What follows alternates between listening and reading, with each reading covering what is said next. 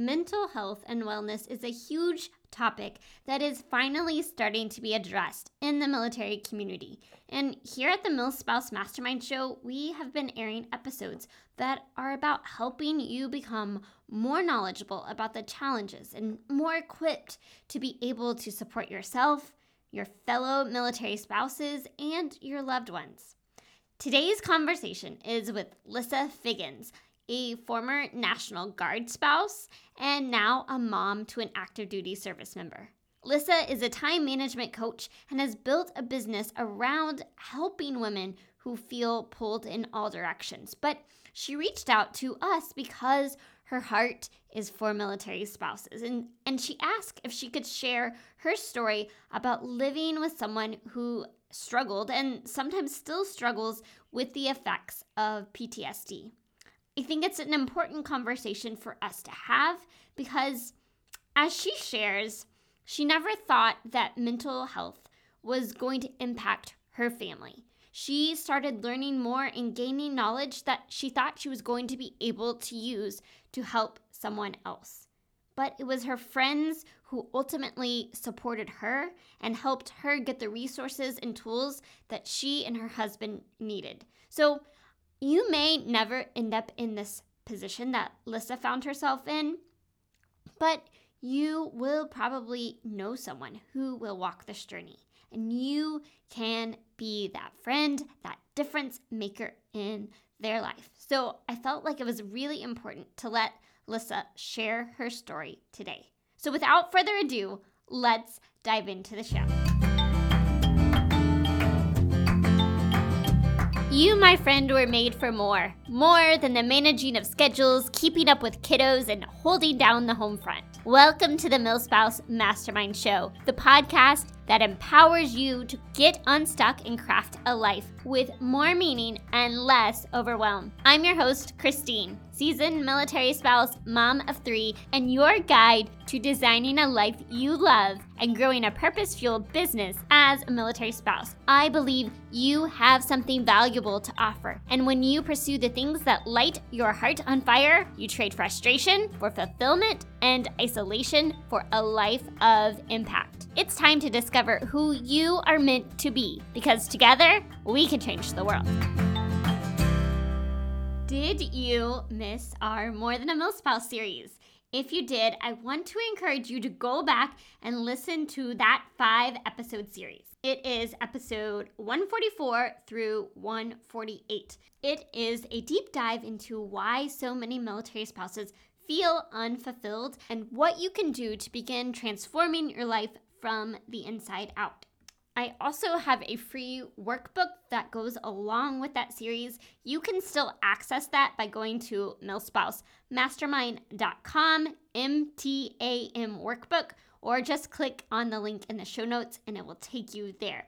Now, if you listen to the series, you complete the workbook, just let me know and I have a very special gift for you. You can find out all of the details just by sending an email to hello@milspousemastermind.com. But if you have missed any of the episodes in that series, I would encourage you to go back and listen to them. All right, now let's dive into my conversation with Lissa Figgins. Lissa, welcome to the Milspouse Mastermind Show. I'm so excited to talk with you today. Thank you. It is so fun to be here, and I love that technology lets us be in different parts of the world and yet get to have conversations like this. And other people get to listen in, right? Exactly. It is one of my favorite parts of having a podcast, is just getting to have these conversations and getting to hear people's stories. So would you just tell us a little bit about yourself and your background? Yeah. So my name is Lissa Figgins. It's Melissa without the M-E because it's not about me. So I can remember. I've been married to my husband for 27 years. And he is now retired, but he served in Special Forces. A lot of his career was in the National Guard and in the reserves. So I kind of had like my feet in two different places, right? Where I was still living a civilian life and didn't have the resources that maybe someone who's on a base has, you know, when he would deploy and different things would happen and stuff like that. So I'm a mom of three who are now all out of the nest. So for those of you with little ones that you're in that stage where the days feel long and the years feel fast, those long days do eventually, like, you know, they grow up and they move out and they do their own things. In fact, two of mine are following in their father's footsteps and serving active duty as well, which of course, you know, number one, makes me proud. But I always joke with my husband, I blame you. And it keeps me on my knees. You know, it keeps me just remembering they're in God's hands, and whatever job our career, our kids go into. Right. But I think especially when they're going into that. So, so we're in a different season of life right now where I'm not personally experiencing all these things, but I've been through a lot as a wife, and now, you know, just going into the mom side of things. And my oldest is getting married in a couple of months. Well, I'm sure that's a different perspective. And I think it's even weighs heavier on my husband's heart, because he knows firsthand what they will experience. But my heart is really for my future daughter-in-laws. So my oldest son is getting married in a few months. And so it's opened up a lot of good conversations about what is she stepping into, right? And here's part of my story, which is very interesting. I did not know that I was going to be a military spouse. So when my husband and I got married, he had gone into the military in high school. So he was literally a year or year and a half away from being done. And so he was just riding out the end, doing his drill dates, you know, and that was going to be it. And then 9/11 happened, and he just couldn't sit by and not be serving. It's just his blood is red, white, and blue. So he got back in, and it was, our youngest was literally turning one. In fact, I remember he had already left us, but he was still in the States. And so we were able to drive to where he was. I remember having her first birthday cake in the hotel so we could have one more time seeing him before he, you know, went to the other side of the world. So my dad often jokes, I was not prepared. I did not know when I said I do 27 years ago that was going to involve being a military wife. And yet God knew, right? And He put the people and the things I needed in place, even though I didn't necessarily have those tools in my tool belt at the beginning. So what was that conversation like when he said, I'm going back in? It wasn't really a conversation. Well, it wasn't a question, I'll say that. It was more of a statement. Yep, this is what I'm doing. But I knew him, and I knew I'm not going to hold you back. I'm not going to let my fear or my insecurities or my comfort, you know, keep you from what you truly feel like God is calling you to do. So even though I knew, gosh, this is going to involve a lot. And literally within, I think 2 months of re-enlisting, he had orders and then left a month or two later. So it happened pretty fast getting back in, and we didn't ease into that life. It just kind of all of a sudden was in our laps. So, But that's just where I had to trust. God already had a plan. God already knew. And I just needed to, I didn't want to do anything to hold him back from what that was. What were the ages of your kids at the time? Oh gosh, I can picture, because I remember we went to Chicago for the send-off that we did. And so I feel like our kids were, the boys were probably, I think our daughter was 3. So the boys would have been maybe 8 and 10 at the time of his first deployments, if I'm doing the math right, somewhere around there. Yeah. So not itty bitties. But, you know, we were homeschooling at the time. So I, you know, became household 6. I'm running a household. I'm running a homeschool. I'm, you know, trying to keep everybody, you know, where they needed to be, and make sure that I wasn't, you know, dropping myself. And it's a lot. It's a lot on military wives to, you know, handle all those things, and, you know, solo parent, and, you know, solo a lot of things for a period of time. Well, and I would say it's a lot for every military spouse, but especially if you are not connected to a base or some kind of support network. So really, what did you do in that season? I just buckled down and said, okay, this is, I guess, what we're doing, you know, and I just tried to live life as normally as possible. You know, I didn't make the reason that my husband wasn't home the excuse that I didn't go to things and I didn't do things. I still tried to be, you know, as involved as I could be at a healthy level, right? With family things, with extended family, with, you know, church and community and those types of things. You know, it was interesting because people didn't really get it. Like in the beginning, everybody was really, oh, your husband just left or whatever. But you know, when they deploy for 9 to 12 months, people tend to kind of forget by month, maybe 3, 4, 5. My parents didn't, right? They always knew, but you know, so in the beginning you have a lot of support from the non-military community, but then I think people kind of just go back to their lives and forget, oh yeah, he's still gone. Oh my goodness. How long has it been? you know, so a lot of it was just on my own, figuring it out. Every once in a while, there'd be another wife or spouse, but we didn't have podcasts like this. Like if I would have had you in my ear, like, you know, bringing hope and light and wisdom and things like that, like it would have been such a different experience. Oh, I totally agree. Yeah, right? I think about as a new military spouse and all of the things that you don't know and you're trying to figure out just to figure out even who do I talk to about this? How do I find out? And how do I be able to find a sense of purpose and hope and feel like I'm just existing and just trying to stay afloat?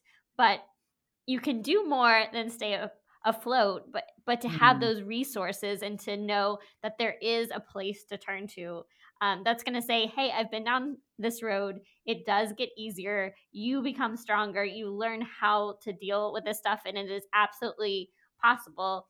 We never really know how we're going to get through something, but we just do it. And that's what I think you're saying. You know, you just, okay, this is what it is. And then here we go. But it's always going to be better if you're not by yourself in that boat, right? And we'll kind of circle around to how that analogy ties into something else that's going on in my world right now. But I remember, so he was guard, right? But he would go and do training. And there was an opportunity we had to move with him. And so we were actually near a military base. We were near one for about 4 months and then another one for about a year. And I remember like soaking up like, wow, you're a military wife too? And you actually get this, and your husband's deployed before too, and maybe you have kids, or, you know, you're figuring out what your role is. Like that was really refreshing to have other people, that there was this instant connection, right? Because not everybody gets, you know, what it's like and understands the lingo and all those things. And I remember one of them, we were going to a church near the base that we were at, and they were doing a Bible study, and it was a lot of military wives at the church. And so and then I jumped into this Bible study, and it was called When War Comes Home. And it's all about like Christ-centered healing for combat soldiers. And I remember being there, and I remember thinking at one point, like, I don't think this is for me. Like my husband's really strong mentally and physically. He's doing fine. Even after the multiple deployments he's had at this point, like, I don't think this is for me, but two things. One, I want the friendship, so I'm going to keep coming. And two, I thought maybe this, what I'm going to learn is for somebody else down the road. Like maybe this is not for me, but I'm supposed to hear this so I can encourage her someday, you know, down the road. And so because of those two reasons, I stuck with the study until the end. And then fast forward, you know, several years later, I was that girl who needed it. You know, I was the girl who, war came home, and that was almost harder than him being away, for sure. Well, and then it's amazing how these parts of our story and the experiences we have, the things that we learn, that we might not need that in that moment. But like you said, it may be something that we can share with others. Mm-hmm. And then maybe later on, we need that, because we all go through seasons where we need to be on the giving end, and then we need to be on the receiving end. And just the understanding the value of when we are in a season where it feels like things don't make sense and that we don't see how all of the pieces fit together, just to understand that there is a purpose and that there is something for us in each and every season. Yeah. I love how you use the word season, the analogy of that, right? Because even you think about a deployment, right? It doesn't last forever. Even when you go to move to a certain base, right, you get a certain assignment. Usually it's only for a period of time, you know, motherhood is a season. There's so many things in our life that are seasons. And in the middle of it, it feels like this is all there is. And I can't see anything beyond this. And this is where I'm always going to be. But yet, like you said, some seasons we're the ones who need to receive. And some seasons we're the ones who, you know, who are giving to others. And that's, being ready for both. And that's where I feel like, if I would have had some tools in my toolkit ahead of time, I would have been more prepared for the season that I was in. But that's just not my story. I didn't have that. I didn't know that. But you know what? That just made me lean on the Lord even more, because he was like all that I had when I was trying to figure all this out. So now looking back, what are some of those tools and tips that you wish you would have had? Great question. First of all, a podcast like this, you know, people that, you know, have some of that wisdom and are further down the road, who've been there, right, and can say, let their hindsight be your foresight. You know, I think that's really key. I would say too, like having some good resources to really understand like what our loved one is going through and what they've gone through, because here's what happened. So he, you know, had been on multiple deployments, several of them in, you know, combat zones and things like that. He had seen and experienced a lot of things and been in, you know, fight or survival mode for periods of time. And I just started noticing like he was home, but not really, right? Like there was like this piece of him that wasn't there. He was often on edge, quick to react, sometimes emotional, oftentimes like kind of more on the anger side of things.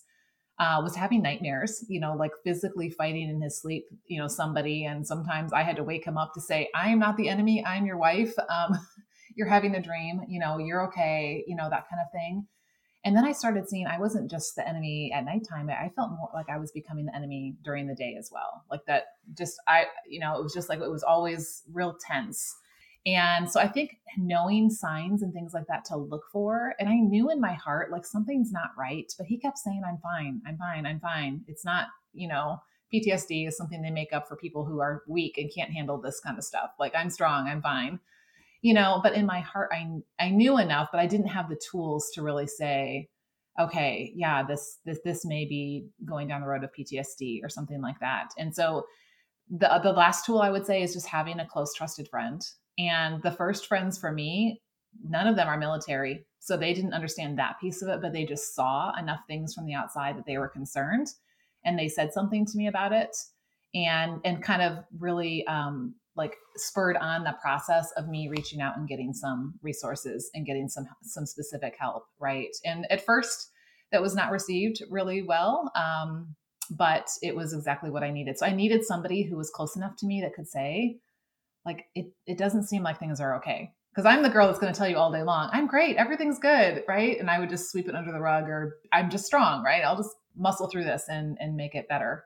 But they knew. Right. So having somebody that just loves you enough to be willing to step up and say something. And who did you reach out to once you noticed something's going on and I need to get some additional help? Yeah. So I reached out to a counselor. And it wasn't necessarily somebody who was specifically trained in this area. I wish that I would have known that at the time. I still didn't, even though looking back now, it makes so much sense that it was the PTSD that was causing all of these things. I didn't, you know, recognize that. And he wasn't at a place that he was recognizing it either. So it was, you know, just somebody to help me kind of sort through that. But now, like, I would definitely say, like, there are a lot of trained people out there who specifically work with the military community, who specifically, you know, specialize in things like, you know, all the mental injuries that occur when someone's serving, you know, and I think that's what was the hardest part. If he had severed a limb, right, if something physical had happened, then I would have seen that on a regular basis.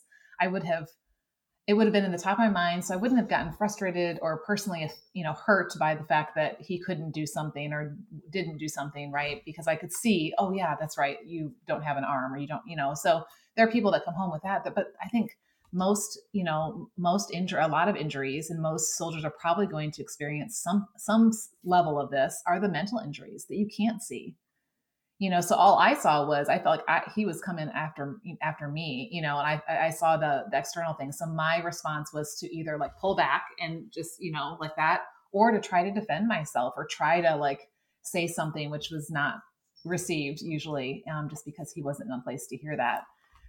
So, you know, if I would have had some tools of knowing how to respond, that would have been so helpful. One book that I found since then, I wish I had way back then, but I didn't, How to Love and Support Someone with PTSD by Stephen Arterburn. And it's from a Christian perspective, which I love. He's a counselor, and he co-wrote it with a woman who's also a counselor and experienced PTSD herself. And so just, it's really helped to see, like, how do I be that compassionate companion, you know, that doesn't feel like I have to run away when things happen, but I can recognize the triggers and then, you know, respond in a way that he knows, like, I'm with you and I'm on your team and I'm not on the other side, and yet also give him the space that he needs so that, you know, I'm not getting hurt, you know, or we're not hurting our relationship and things like that. So, you know, that's, yeah, having some specific resources around that are helpful. I will link that book in the show notes. We've had a couple episodes recently where we've talked more about this topic, because I think on the one side, it's great because there is a lot more conversation about it than it used to be. And I think there was always this stigma, you know, when we talk about a physical injury, there's not the same stigma and shame that comes with that. But when we talk about our mindset and mental health, and we think that somehow mentally we're just supposed to be able to be strong and to know what to do with all these things, even though for so long nobody talked about it and nobody had tools for how do you support your mental health, not just your physical health, but mentally, to understand what's going on, how our brain actually operates, how we process all of those thoughts and those memories that get stuck inside of there. So I think having those resources and knowing that there are so many more resources available to have a starting point. Somebody has been down this road and they're telling me that this is not the place that we have to stay. We can work through this and move forward.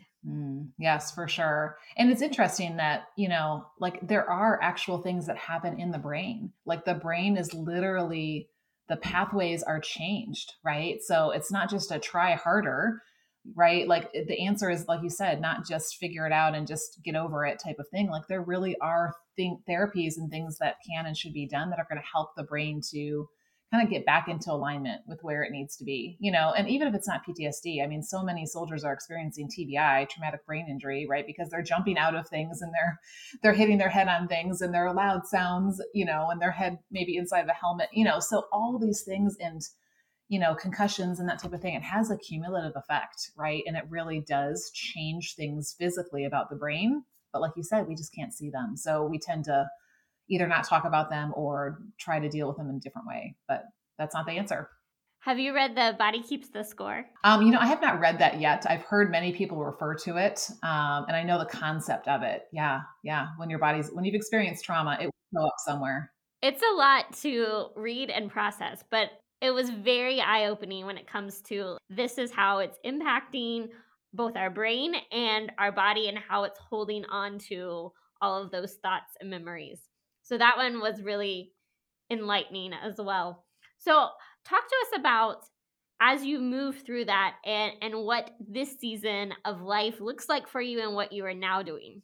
Yeah, well, I mean, it's definitely been a journey, right? From first recognizing there's a problem to, you know, being able to get the right resources, you know, to like starting to implement those things, right? And I won't say that it's completely gone away. I don't think it will ever completely go away. Right? Like I think there will always be things that trigger those types of things, but I now know how to respond and I can recognize those, you know, the triggers, I can see what's happening. I can respond in a loving, compassionate way and yet also have healthy boundaries there. So it happens less and less. And so that's really been fun. But what's also been cool is like my husband just over the years, and you can't help but, you know, just feel like this happens when you're in the military, you see a lot of hurt around you, right? People who either are injured or who don't come back.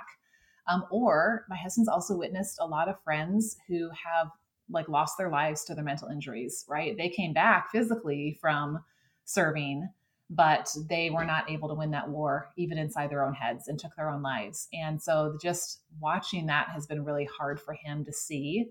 And just saying, how can I bring hope to my friends who's, you know, he has one friend whose son took his life recently. And, you know, how can I bring hope to someone like that? How can I help our sons, right, who are about to step into some really difficult, you know, and dangerous places and things like that, you know, and take our mess, right, and let it be a message for someone else, our struggle, and let it be support for someone else.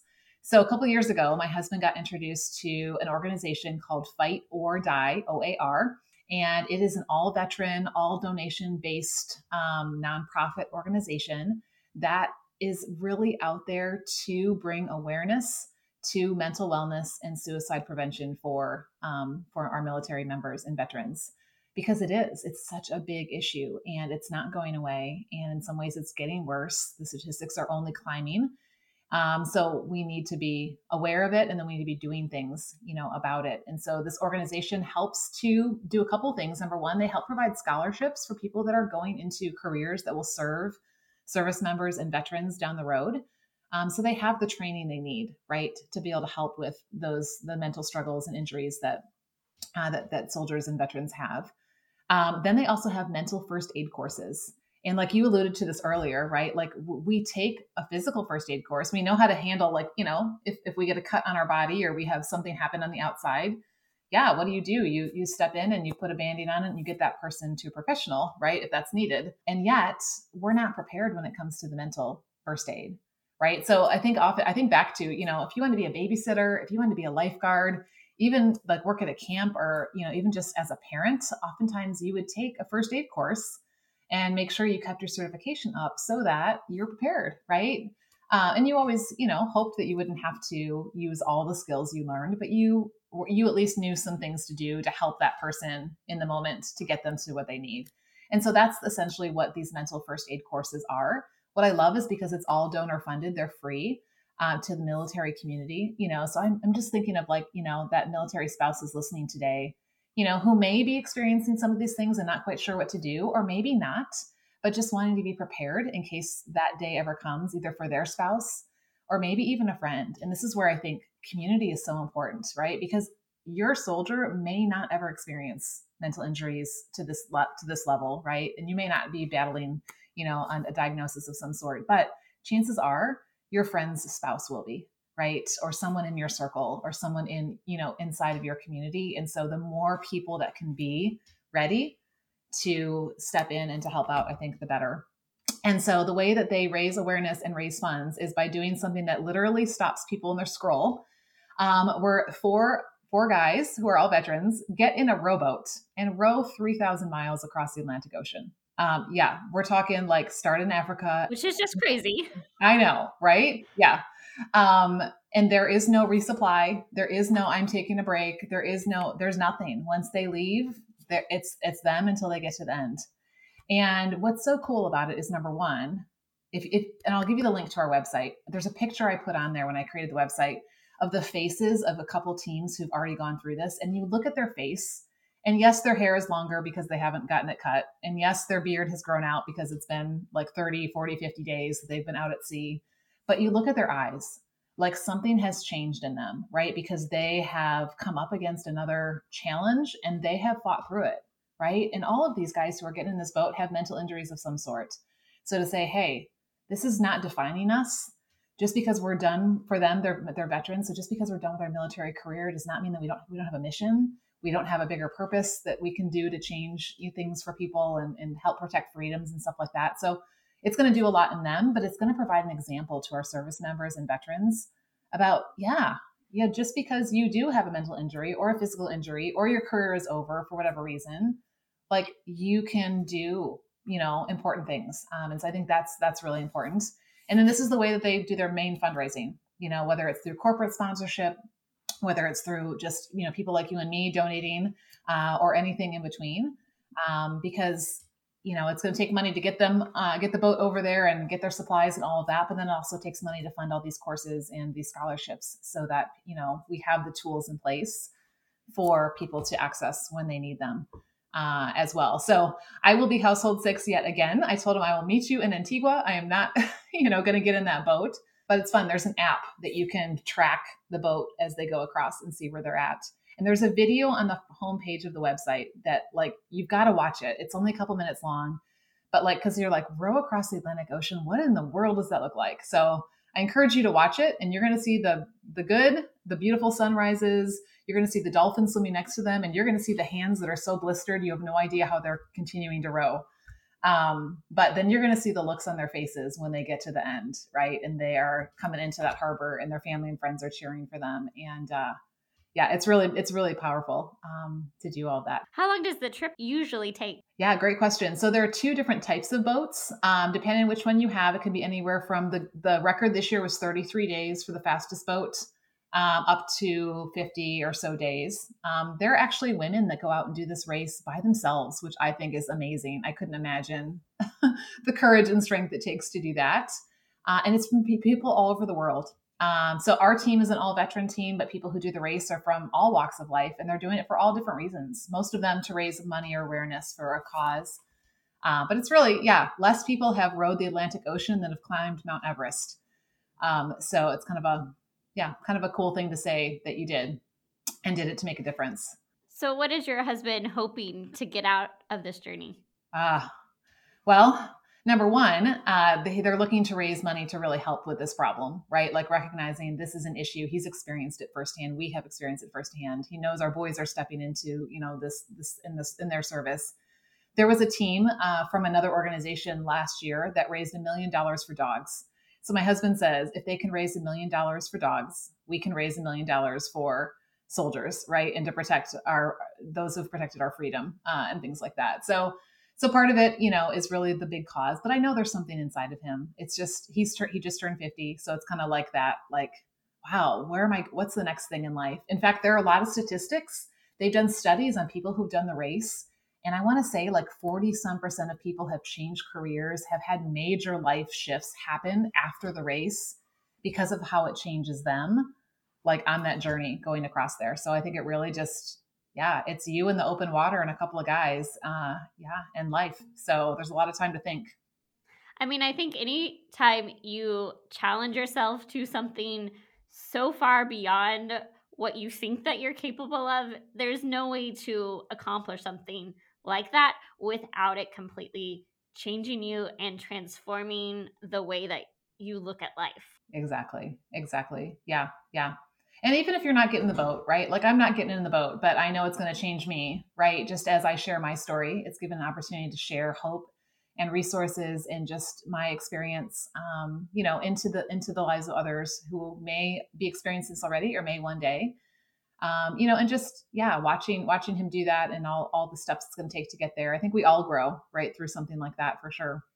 Well, and I very much appreciate when people like you come and say, let me share my story. Let me share the struggles that we've gone through, the challenges that we've faced, and how we've persevered through that. Because I think it's important for us to see people that are on the other side that are, a little bit farther down the road and say, yes, these things happen. Yes, we face these obstacles. And yes, we can use our story and our experience to shine a light and to help others. And that in itself is just very empowering. For sure. Can I say something to that woman who's listening who maybe is struggling right now? Please do. I just want to say, and I wish this is what I had heard. Yeah. I wish I would have heard this or known this. And I did. I knew it deep down, but I want you to hear you are not alone in whatever boat you're in.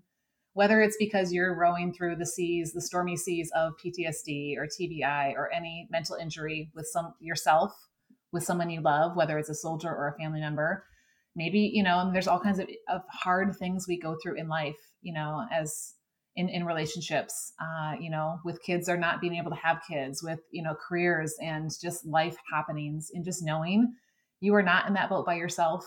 That, there are others who care about you and are here to be alongside you. You don't have to just keep rowing and hoping that you'll make it one day. So reach out, make sure that you've got some people in the boat with you, some people that you can send that life, throughout that lifesaver, that saver that we, often see on the side of a boat. There's a reason for that, right? Because sometimes we are in that place where we need to be rescued, or we just need to say, hey, would you come in the boat and help row with me? Like, I'm just getting really tired. I'm trying to do this, by myself. So just want to encourage her with that. And you will get to, the other shore. It's a season like we talked about before, and you will get there, and you're going to look back and see how you've grown through that process. And I would add to that, sometimes it's very scary to be the one to ask for help, to say, hey, I need somebody because I don't know how to handle this.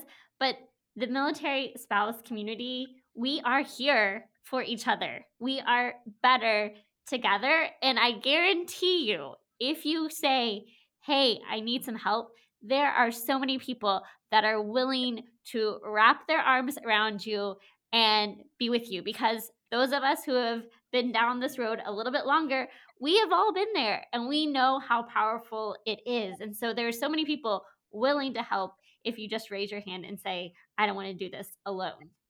And one more thing, to that person who's watching her friend row really hard in the boat, don't wait for her to ask.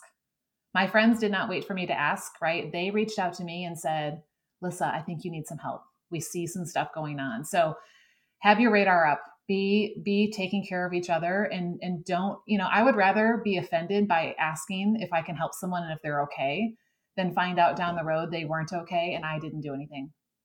Right. So just for that person on the other side, be watching and you be the one to take the initiative, because they may be afraid to ask or not even know where to go. That's so good. All right. Tell everybody how they can find out how to support, all the places, how they can connect with you. Yeah. So you have to go watch this video, you guys. You have to see what this looks like to row across the ocean. On this website, there's also links to the mental first aid, as well as if you want to donate. And if you know someone who might want to be a corporate sponsor, there are several different opportunities to do that as well. So the website is FOD23.org. So it's Fight Oar Die, FOD23.org. And yeah, all the info is there. And, there's also a contact us section. So if you have more questions and want to know more, if you have a crazy loved one who might want to get in a boat, they send teams out every year. So this is not a one and done thing. This organization is continuing to fight this fight and continuing to put this cause forward. So we're looking for other crazy people willing to get in a boat and do something like this. Well, thank you so much for coming on and sharing with us. I know that there is somebody that needs to hear this right now. And so I very much appreciate you being willing to be vulnerable and to share your story with us. Well, thank you so much for the opportunity. I need to hear it too. It's fun to hear it again. Sometimes if we can go tell ourselves, sometimes we just need to hear it ourselves. I'll go back and listen to podcast episodes. I'm like, okay, I just need to hear that myself again. Yeah, that was for me, right? Yeah. Thank you, Lissa, so much for this conversation today. We have had a lot of episodes this spring that have focused on mental health and wellness for veterans, active duty members, and our families. And the reason is that it is such an important conversation. I loved what Lissa said about her approach to mental health and wellness, and really building that mental first aid kit, because the information and the tools and the resources that you gather today, they may not be something that you need, although I would argue all of us benefit from having a mental health and wellness kit. But whether you will use information like this or not, you are going to be able to help someone else with this information. And the more prepared we are today, the better off we all will be. So I would highly encourage you to go learn more about Fight Oar Die, see what the team is doing, how they are working to bring hope to the fight for mental wellness, how you can get involved. I will have all the links for you in the show notes. But here's what I want you to walk away with today. You don't have to be alone. Ask for help, reach out, or if you notice that a friend needs help, say something. I know that we as military spouses like to think that we can just muscle through something and figure it out on our own. It's hard for us to ask for help sometimes, but ask for help. We all go through seasons and we are all better together. If you have a friend who is struggling, who is navigating some difficulties right now, please consider sharing this episode with them. In fact, sharing episodes like this makes a dent in the mental struggles, how we normalize challenges, how we learn to thrive in this military lifestyle, and how we can promote mental health and wellness across the entire military community. So thank you for sharing episodes like this. Thank you for supporting our podcast. Thank you for leaving reviews on Apple iTunes. I will be back in your earbuds again next week. Until then, may you live filled, fueled, and full of joy. Hey friend, before you go, the Milspouse Mastermind community is here to help you thrive as a military spouse, figure out what lights your heart on fire, and equip you to create a life of impact. You can have an incredible impact simply by heading over to iTunes to subscribe and leave a review.